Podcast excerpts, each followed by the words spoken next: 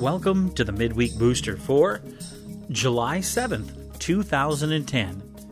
Today, we are in the book of Proverbs, chapter 30. And here's what it has to say from the Message Bible The skeptic swore, There is no God, no God. I can do anything I want. I'm more animal than human. So called human intelligence escapes me. I flunked wisdom. I see no evidence of a holy God. Has anyone ever seen anyone climb to heaven and take charge? Grab the winds and control them? Gather the rains in his bucket? Stake out the ends of the earth? Just tell me his name. Tell me the names of his sons. Come on now, tell me. The believer replied, Every promise of God proves true. He protects everyone who runs to him for help, so don't second guess him he might take you to task and show up your lies. And then he prayed, God, I'm asking for two things before I die. Don't refuse me.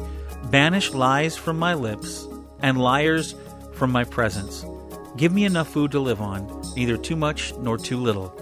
I am too full. I might get independent, saying, God, who needs him? If I'm poor, I might steal and dishonor the name of my God. Don't blow the whistle on your fellow workers behind their backs. They'll accuse you of being underhanded, and then you'll be the guilty one.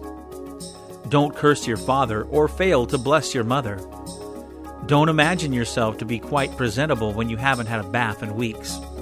Don't be stuck up and think you're better than everyone else. Don't be greedy, merciless, and cruel as wolves, tearing into poor and feasting on them shredding the needy to pieces only to discard them. A leech has twin daughters named Gimme and Gimme More. Three things are never satisfied. No, there are four that never say, That's enough, thank you. Hell, a barren womb, a parched land, a forest fire. An eye that disdains a father and despises a mother, that eye will be plucked out by wild vultures and consumed by young eagles. Three things amaze me. No, four things I'll never understand. How an eagle flies so high in the sky, how a snake glides over a rock, how a ship navigates the ocean, why adolescents act the way they do. Here's how a prostitute operates she has sex with her client, takes a bath, and then asks, Who's next? Three things are too much for even the earth to bear. Yes, four things shake its foundations. When the janitor becomes the boss, when a fool gets rich, when a whore is voted Woman of the Year, and when a girlfriend replaces a faithful wife. There are four small creatures, wisest of the wise they are. Ants, frail as they are, get plenty of food in for the winter. Marmots, vulnerable as they are, manage to arrange for rock solid homes. Locusts, leaderless insects, yet they strip the field like an army regiment. Lizards, easy enough to catch, but they sneak past vigilant palace guards. There are three solemn dignitaries, four that are impressive in their bearing a lion, king of the beast, deferring to no one, a rooster, proud and strutting, a billy goat, a head of state in stately procession. If you're dumb enough to call attention to yourself by offending people and making rude gestures, don't be surprised if someone bloodies your nose. Churned milk turns into butter, riled emotion turns into fistfights. There you go, Proverbs chapter 30. Only one more chapter to go, and we've gone through the entire book of Proverbs on our midweek boosters.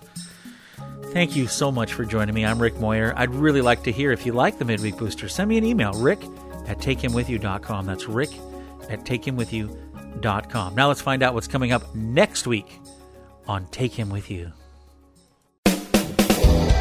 Next time on Take Him With You, blowing up watermelons, our 4th of July celebration my missing cell phone, and the main subject what does God want from us? Great discussion on what the real will of God is for our lives.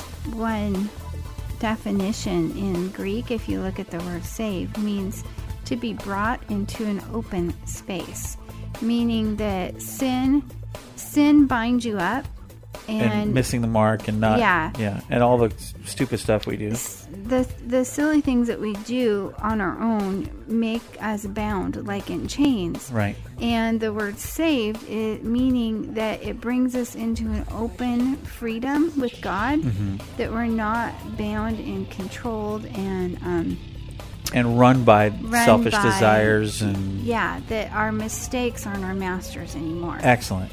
All that and more on the next podcast. Take him with you. The podcast that's spiritual, not religious.